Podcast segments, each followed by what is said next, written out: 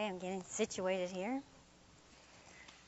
So good to see you all today in this beautiful day because isn't it green and the blue bonnets are out? Last year you had to search for a little blue bonnet patch, so they've all of a sudden just come. It's so fun.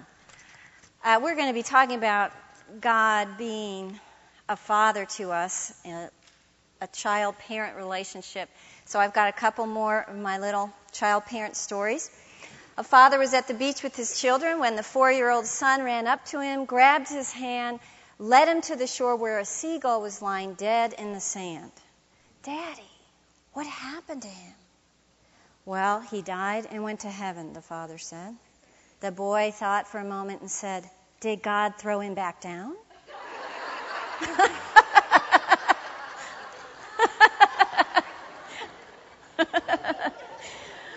Okay, a wife invited some people to dinner at the table. She turned to their six year old daughter and she said, Would you like to say the blessing? I wouldn't know what to say, the daughter said. The wife said, Well, just say what you hear mommy say. That's a scary thought. The daughter bowed her head and said, Lord, why on earth did I invite all these people to dinner?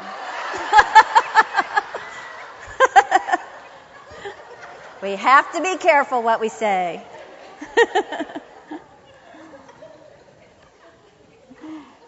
okay, we're about ready to come down off the mountain. Maybe we're already off the mountain. We have been listening to the wise words of Jesus. He's been telling us what it means to follow him. He has been telling us what the kingdom of God is all about. And at this point, lots of the crowds and the multitudes have come up to join those followers that are sitting around Christ. The hillside is scattered with people. They were benefiting from the message just like we are today, scattered in the sanctuary. I thought about that great song about ancient words that people sacrificed, so we have those today. We are listening to those exact words as those people listen, scattered on a hillside with us in here. God is alive. Oh, we're back on the mountain. Thanks, Rob. To know Him and His teachings was to know God. The words of Christ were no simple words from a carpenter in Nazareth. These were words from the Son of God. And so you know that every moment those people sat on that grassy hillside was a wonderful moment in their lives. They were healed, they felt hopeful, and I bet they didn't want to come down the mountain. Because we don't want to come down the mountain. When we've been in the presence of God in prayer or meditation and we're finding comfort in His love and comfort in His words, it's so wonderful to immerse ourselves in His presence. But it's one thing to meditate on God and His commandments, it's another thing to put those things in our everyday, ordinary day into practice. But here's the truth if we served a God who was not known for the characteristic of love, if he was a demanding God, then life would be lived in fear. Life would be lived calculating and striving. And those fears would make sense. Jesus wants us to know don't be afraid to come down the mountain. Don't be afraid of real life because real life is not lived alone. We have a partner in God, and He loves us. The people that were on the hillside with Jesus would say to that statement, What are you talking about? We live our lives for God. It's all about doing things for God, not with God. And when we make that same mistake, we live our lives for God and not with God, we miss out on experiencing the love of God. We miss out on living life in His love, walking in His love that He designed our lives to be filled with that joy and that experience, surrounded by His love, directed by His love. Look at Jude 21. He says, Keep yourselves in the love of God, waiting anxiously for the mercy of our Lord Jesus Christ to eternal life. Now, this isn't about salvation, keep yourself in the love of God. It is about remaining in His love, making it an aim to live our life in the love of God. In John 15, Jesus says, Remain in my love. So when we wake up in the morning and we look out in the window, our whole day should be coated in the love of God. We look outside, there's the love of God in that sunshine, in that tree. When we face people that we know, we think, this is the love of God. These people bless me. When we go through our routine activities, we do it knowing that all things spring from the love of God. When we're hurt, when we're confused, we know we have the loving arms of God and the comfort of God in our lives. We live life knowing we are protected and directed and surrounded by His mercy. I was in academy last week with my parents that were in town, and there was this funniest little boy. I never got a good look at him. He, I bet he was about four years old, and he was giving his mom a hard time. I didn't see them much because you didn't have to see them; you could hear them in most of the store. And wherever I was, I'd hear this little boy begging his mom for things, and his mom, you know how you get in that mode where all of a sudden you don't hear what your little child is saying? She's just not, not ever answering him. He is just begging for this, begging for that, and she's just walking along shopping. And finally, it was so hard not to laugh. I heard him yell out in the store, Mom, I do not want you to be my mother anymore. And then he said, starting right now. And the mother kept shopping and walking. And I thought, what if the mom had stopped and turned around, looked down at her little son, and said, oh, I love you. I'm going to love you your whole life, but you go on now, find another mom, and I'm going to head home and start making dinner. Bye, Tommy. How long do you think that little boy would stay in that store? What the first feeling that would come over him would be terror because his mother's love covered him. God's love covers us. We don't have to walk off like a wandering child. We don't have to live terrified and fearful. And when we understand His love, it uh, shapes who we become our attitudes, our actions, and our feelings. We aren't overwhelmed with life because we are overwhelmed by the love of God. When we come down a spiritual mountain into this fallen world we live in, we are still covered by His love. Jesus says, This love is like a child approaching a loving Father. When Cassie and Tyler were very small, I had to call Cassie to get this picture last night back in my head. But Ted would do this chase thing a lot of nights with them upstairs. We had this big long hallway, and he would play roach. Now, I don't know why they came up with a roach, but I said, Cassie, what, what did he do? She goes, well, he got down on all fours, and he had this roach sound. We didn't know there was a roach sound. I won't, you know, mimic that and he would chase them around. And they had their bedrooms up there. And you'd hear bedroom doors open, shutting, slamming, screaming, crying, yelling, going back and forth down the hall. And Cassie said, this part I forgot. Then, Mom, we had this pretend spray can of bug repellent. We would spray him. And I guess when Ted finally got tired enough, then he'd just roll on his back. Stick his legs up in the air. But sometimes they would really get sort of afraid of him because he was loud and big and powerful, and you'd sort of have to remind him, This is Daddy. He's big and powerful, but he, he loves you. It's hard for us as adults to understand the great power of God and the love of God at the same time. But it's possible. And Jesus uses these last few stories to tell us about this love. Look at Matthew 7 7 through 11. Jesus says, Ask and it will be given to you. Seek and you will find. Knock and the door will be open to you. For everyone who asks receives. He who seeks finds. And to him who knocks, the door will be open. Which of you, if his son asks for bread, will give him a stone? Or he asks for a fish, will give him a snake? If you then, though you are evil, know how to give good gifts to your children, how much more will your Father in heaven give good gifts to those who ask him. Jesus says, approach God like your loving Father. And first, that means we come as a true disciple. We have to remember that his words on the hillside here were about those who were his disciples. So, this ask, receive, it will be open. This is not a formula for the lost world to use to try to get things that they want. This is about true disciples of Christ faithful children of God. In fact, in verse 8, the word everyone who asks receives, that everyone literally is referring to disciples. Secondly, we come to God as an obedient disciple. Look at 1 John 3.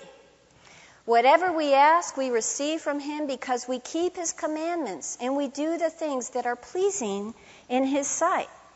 We've all seen the movies or read the books or the stories of these disobedient children that take advantage of their parents over and over and over again, and the foolish parents keep giving and meeting the needs of this rebellious child. And God will not work like a foolish parent. The parent that continually gives a rebellious child something over and over ends up bringing a future misery on their own child. God doesn't think we should go to Him as a rebellious child and expect Him to meet our selfish needs. Thirdly, on your outline, we come to God with proper motives. James 4 3 says, You ask and do not receive because you ask with wrong motives, so that you may spend it on your pleasures. God says, I'm not obligated to answer your prayers when they are just carnal requests. Fourthly, the one that comes to God must be submissive to His will. Look at 1 John 5. This is the confidence we have before God that if we ask anything according to His will, He hears us. That means we ask for things that relate to the truths of the Scripture, that relate to the truths of the kingdom, the things that the Holy Spirit leads us into that go along with the will of God.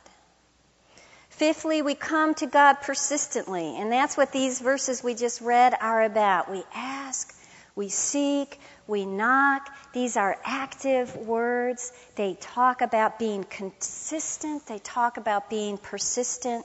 In fact, translated, it would be keep on asking, keep on seeking, keep on knocking. This is not repeating meaningless phrases. Remember, we talked about that a couple weeks ago. This is talking to God often. This is seeking Him continually so we can know His will. And think about how it's a progression here. Starts out simply asking, then a little more aggressive, I'm seeking, then a little more aggressive, I'm knocking, but not in discouragement. I'm persistent because I believe He will answer my prayer. When we persevere in our prayers, then it tests the rightness of the things we're praying for, and it also tests our own sincerity as we ask for them. Sixth, on your outline, we come to God expectantly. When we ask our earthly parents for good things, we expect good things even though they're sinners by nature. And so we expect to receive from God what will ultimately be for our good because He is without sin and He is holy and good. And when we continue to approach Him, continue to ask, continue to seek, continue to knock, He knows we expect an answer then. It shows our faith. Jesus told a parable, I think it's in Luke, to his disciples, And he says, I want to tell you this so that at all times men will know they ought to pray and not lose heart. And he tells that story of that widow who comes to the unrighteous judge, the wicked judge.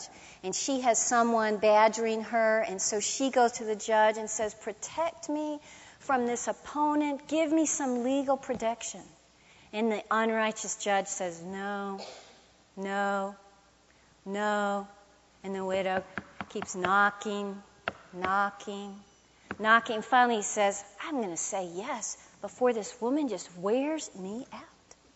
And that's basically what he does. And Jesus says, You have a loving, just judge. Will he not that much faster bring justice in your life, you who cry out to him day and night? we should expect that from him. I read about Estee Lauder when she was starting her perfume and her cosmetics, and she needed a cosmetics buyer to buy her things and put it out into stores. She was young, and so one day she went to this big buyer's office and she didn't have an appointment, and they said, She's got appointments. She's busy. Come again. And Estee said, No, I'm going to sit right here and wait. So she waited till about noon. She stood up, asked them again. They said, She has appointments all day long. Come some other time. And Estee said, I'm going to, going to sit here and wait. At 5:15, the buyer came out of her office and looked down at Estee Lauder and said, "Come in. Such patience must be rewarded." God rewards our patient prayers. His part is like a father to welcome our communication, like he welcomes a child's communication. God welcomes our prayers. Look at Hebrews 4. Let us draw near with confidence to the throne of grace, that we may receive mercy and find grace to help in time of need.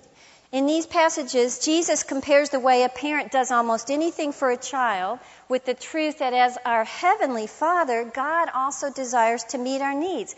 Jesus says in this passage, You will receive. It w- you will find it. It will be opened. I thought about Jesus, how he loved to communicate with people. You know, nobody wanted to communicate with the Samaritan woman at a well on a hot, dusty day. But Jesus did. And because of that, she did receive. She received salvation. No one would have wanted to waste time with a woman like Mary Magdalene, but Jesus did, and she found. She found deliverance. No one would have wanted to have a talk with a woman who was just caught in adultery, but Jesus did and she found. She found a whole new life opened up for her. God wants to talk with us so he can meet our needs. On your outline, God answers for our good. This little illustration Jesus gives about the stone and the fish, did you notice they're similar? A son asks for a loaf, a father wouldn't give a stone. What can a stone look like? A loaf? Just can't really be eaten. A son asks for a fish. A father gives him something wet and slimy, sort of like a fish, a snake.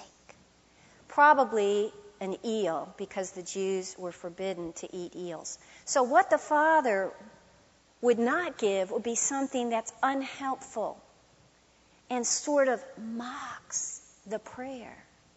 Jesus' point here is a loving father wouldn't mock a son's request, giving them a shabby substitute.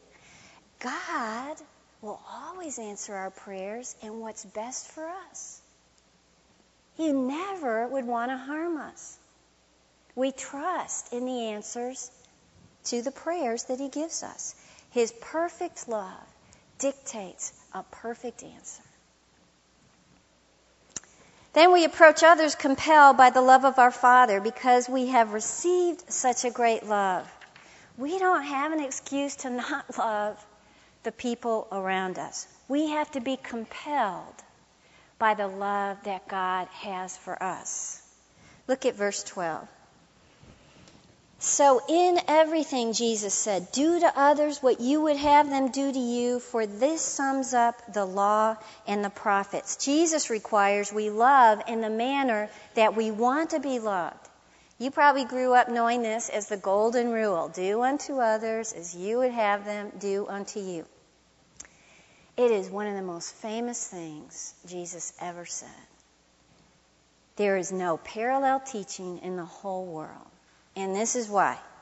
There were lots of religions, including the Jewish religion, that said, what you do not want done to you, do not do to your neighbors. It was Jesus' command in the negative. And this is a great basis for the law. We have laws against people who do things to us what we wouldn't want done to them. But it's negative. It doesn't call for any kind of positive sacrifice on our part. It's one thing to say, I must not hurt people. It's another thing to say, I must help people. You can't legislate what Jesus is talking about here. Jesus is requiring on your outline that our love includes sacrificial actions. We encourage others, we give, forgive, we carry their burdens. It's not done to fulfill a law. We only can do it when we have God's love burning in our hearts. And this kind of a love really does change the world. We all have stories in our lives where people have loved us in the way that Jesus is talking about that can change our life. When we all love like this, with these sacrificial actions, instead of just saying, I didn't hurt anyone, the question we need to be asking is Am I helping anyone? That's what the golden rule is all about. We treat each other not as the law allows, but as love demands. No one asked more from people than Jesus did.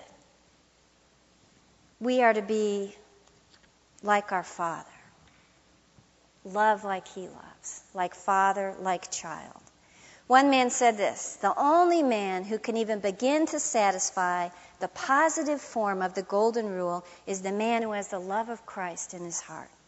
He will try to forgive as he wished to be forgiven, to help as he would wish to be helped, to praise as he would wish to be praised, to understand as he would wish to be understood. He will never seek to avoid doing things, he will always be looking for things to do. Clearly, this makes life complicated. Clearly, he'll have much less time to spend on his own desires and activities. For time and time again, this person has to stop what they're doing to help someone else. To obey this command, a man must become a new man with a new center in his life. He can never do it until self withers and dies within his heart.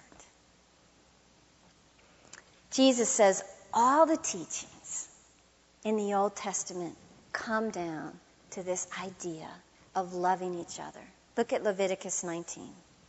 You shall not take vengeance nor bear any grudge against the sons of your people, but you shall love your neighbor as yourself.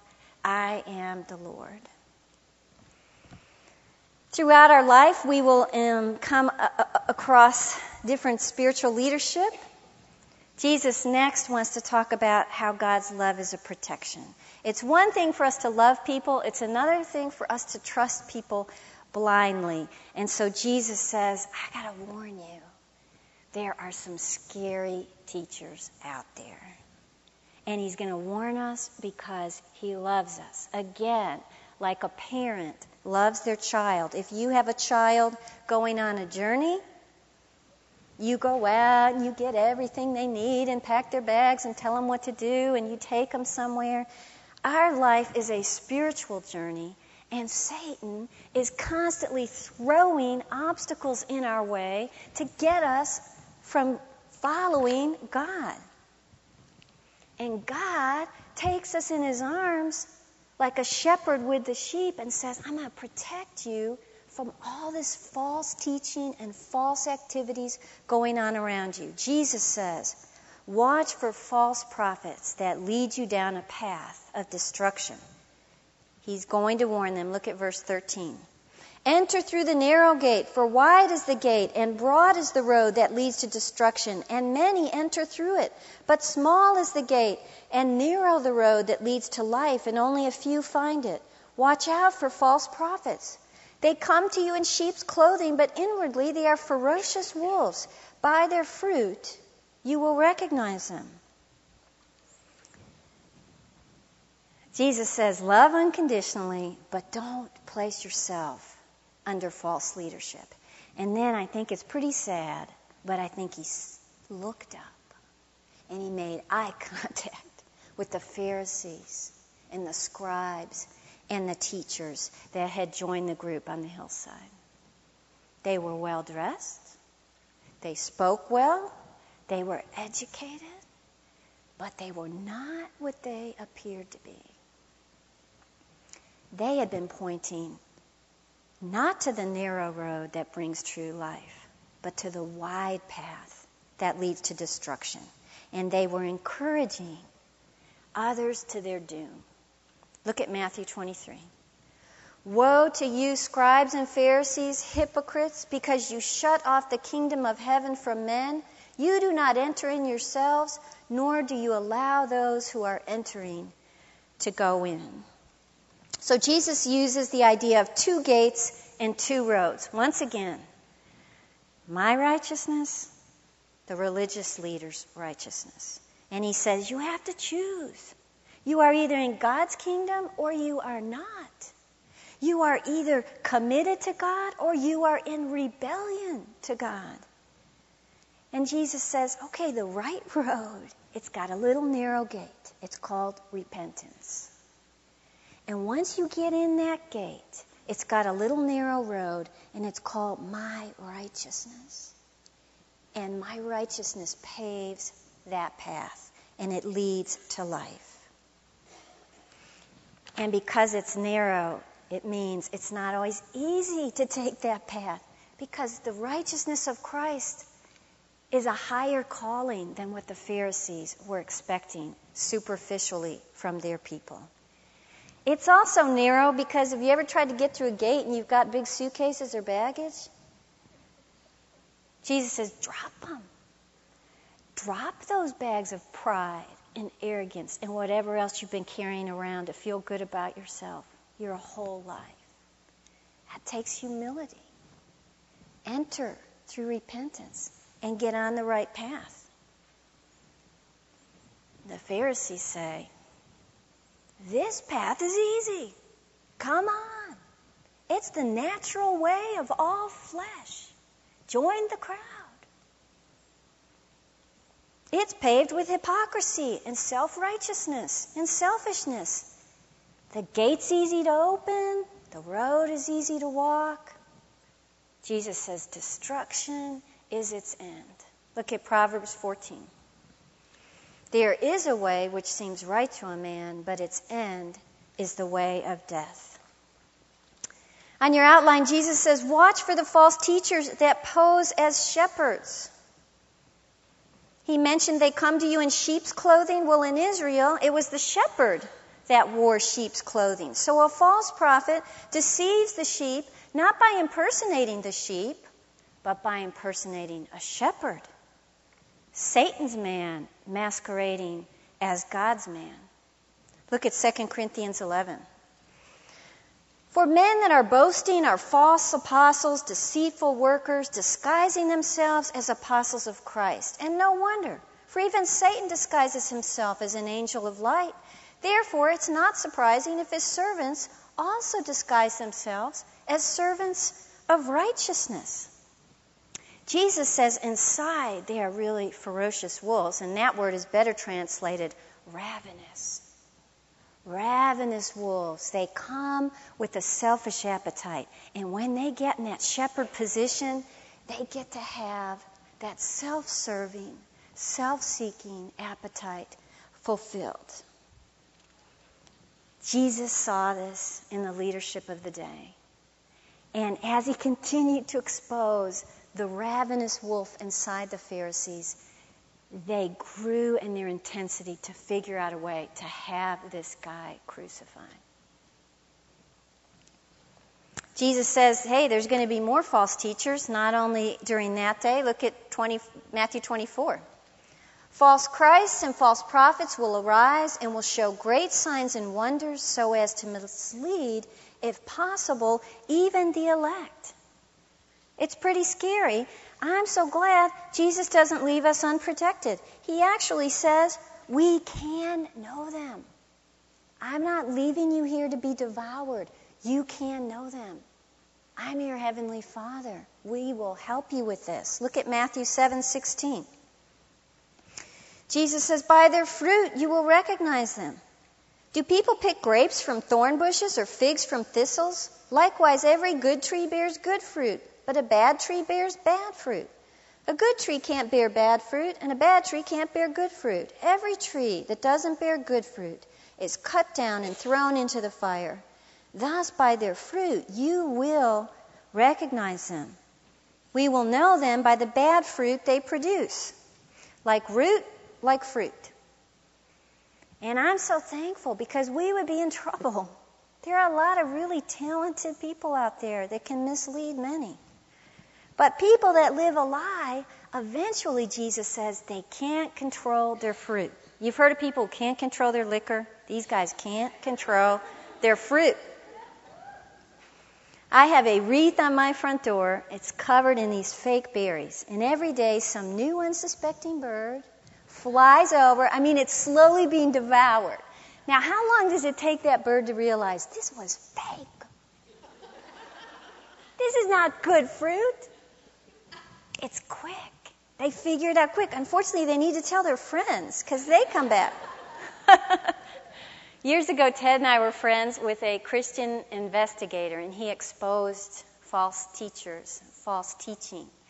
And we said to him once, How can you really do that well? Because they're so good at hiding those things. And he said, You can learn a lot about a person from what's in their trash. Our friend went through their trash when they didn't know it. And guess what? That's what false teachers eventually leave just a lot of trash. That's the only fruit that they can leave. We watch for their fruit. They can't help being revealed. Jim Jones, David Koresh, this new guy on the news, etc., etc., their bad fruit exposes them. Calvin said this nothing is more difficult to counterfeit than virtue. And I think that's true. Then Jesus says, watch for an immoral lifestyle even when they speak morality. Look at verse 21. Not everyone who says to me, Lord, Lord, will enter the kingdom of heaven, but only he who does the will of my Father who is in heaven. Many will say to me on that day, Lord, did we not prophesy in your name, and in your name drive out demons and perform many miracles? Jesus said, I will tell them plainly, I never knew you. Away from me, you evildoers. Words mean nothing to God if they are not accompanied by doing His will. That's His point here. Look at Romans 16. I urge you to keep your eye on those who cause dissensions and hindrances contrary to the teaching which you learned, and turn away from them. For such men are slaves, not of our Lord Christ, but of their own appetites and by their smooth and flattering speech, they deceive the hearts of the unsuspecting. A spiritual leader worth following is one who can't only speak well, but they walk in the ways of God. These people in this verse, they were even performing mighty deeds mighty miracles. But Jesus says, but they weren't obedient to the Father. Verse 23, when he calls them evildoers, a better translation is, they practiced lawlessness. That means continual, habitual sin and evil. From their mouth, they said great things. But their lifestyle showed disobedience, and therefore they didn't belong to Christ. Jesus never knew them. In fact, there's a verse in Luke where Jesus looks at these kind of people and he says, Why do you call me Lord, Lord, and not do what I say? I'm not your Lord. There is engraving on a cathedral in Germany, maybe you've heard this before, and I think it really reflects what Jesus is saying here. You call me master and obey me not. You call me light, you see me not. You call me the way, you walk me not. You call me life and you live me not. You call me wise and follow me not. You call me fair and love me not. You call me rich and ask me not. You call me eternal and seek me not. If I condemn you, blame me not. One man said this mere professed devotion to Christ is just another Judas kiss. I thought that was a great visual. Jesus says, The tree that has set itself against me must be cut down and judged. And then we get to approach hardship by the same love that protects us from false teaching. Look at verse 24. Therefore, everyone who hears these words of mine and puts them into practice is like a wise man who built his house on the rock. The rain came down, the streams rose, the winds blew and beat against that house, but it did not fall because it had its foundation on the rock. But everyone who hears these words of mine and does not put them into practice is like a foolish man who built his house on sand. The rain came down, the streams rose, the winds blew, beat against that house, and it fell with a great crash. Jesus is giving one last appeal here their righteousness or my righteousness. Narrow gate, wide gate, good fruit, bad fruit, strong foundation, weak foundation. One leads to life, one leads to death. Jesus says here, You've heard me. You've all been listening, but hearing has no value if you don't let it result in action. You should practice my words that you've been listening to. On your outline, we build our lives using the divine specification of God's Word. This gives us a rock solid foundation for life. And Jesus says on your outline, the house built on the rock is the life of obedience. Jesus is the rock. His teachings and his character represent the rock. Look at Isaiah 28. Thus says the Lord, Behold, I'm laying in Zion a stone, a tested stone, a costly cornerstone for the foundation, firmly placed. He who believes in it will not be disturbed. Jesus says, Now that you've heard, build on my words. Build on me. If this is your choice, you will be protected. Life will not be able to overcome you. You are protected by my love. Look at Proverbs 10. When the whirlwind passes, the wicked is no more, but the righteous has an everlasting foundation. 1 John, this is the love of God, that we keep his commandments, and his commandments are not burdensome.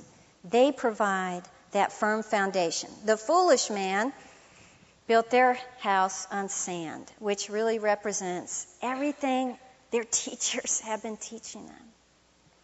All the self righteousness, the legalism, all the false traditions they'd been following, people that later on would play lip service to Christ, but their hearts would be far from Him. And I thought, which house is harder to build?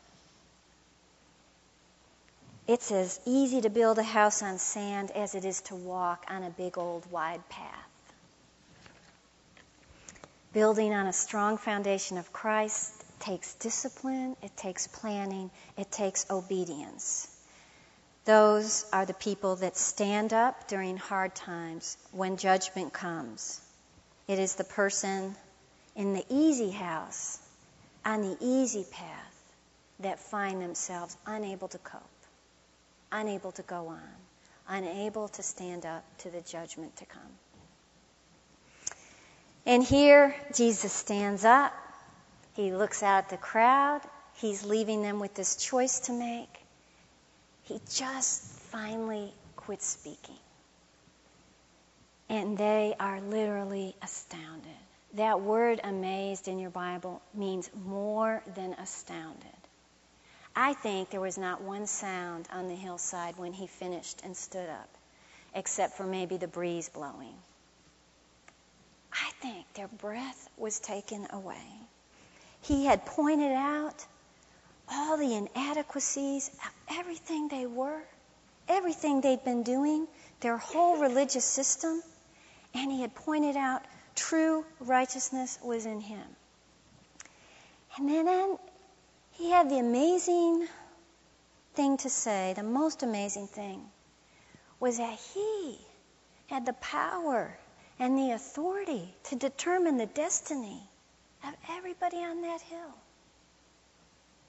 They'd never heard anything like it. Why did Jesus climb that hill in the first place? Because he loves us. He knew this many thousands of years later, we all would need to know these words because he loves us and he wants us to know him. Look at 1 John 4. We have to come to know and believe the love which God has for us. God is love, and the one who abides in love abides in God, and God abides in him. I talked about Ted's dad, Charlie, when we talked about giving a few weeks ago, how he had a um, mission work that he did in Mexico, probably when he was in his late 60s. And he did that till his health got bad. And as he got older, Charlie was overwhelmed by the love of God. Now, you and I would look at his life and think, you're in a wheelchair and you live in a nursing home. What are you overwhelmed by? He had to think of a way to show he was overwhelmed by God's love. So he had his grandkids make some sheets that said, Thank you, Jesus, in every color, and all different fonts. He had one on the back of his wheelchair so that everywhere he went in the nursing home, people would read, Thank you, Jesus. He carried them from room to room, and Ted talks about the times he'd take them to Starbucks, and he'd take Ted, and they'd have to match the colors of the sheet with the people's clothes that they had on. And he'd say, Ted, go over there, and Ted would be like, okay.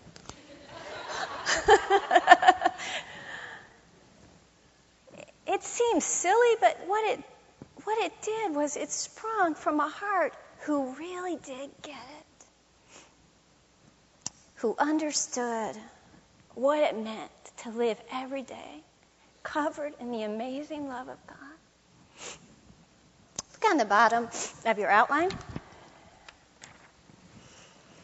Christ without our safety, Christ within our joy.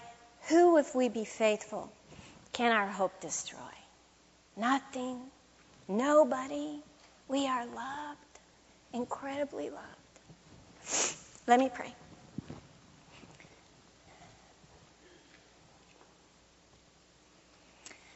Father, I thank you for your amazing, astounding love, how you express that, how you sacrificed your life that we would know that. I thank you for the love you have put in the hearts of everyone in this room. I ask that we would love through the passion of your love and be a light in this world. We give you all glory today and praise your holy name. Amen.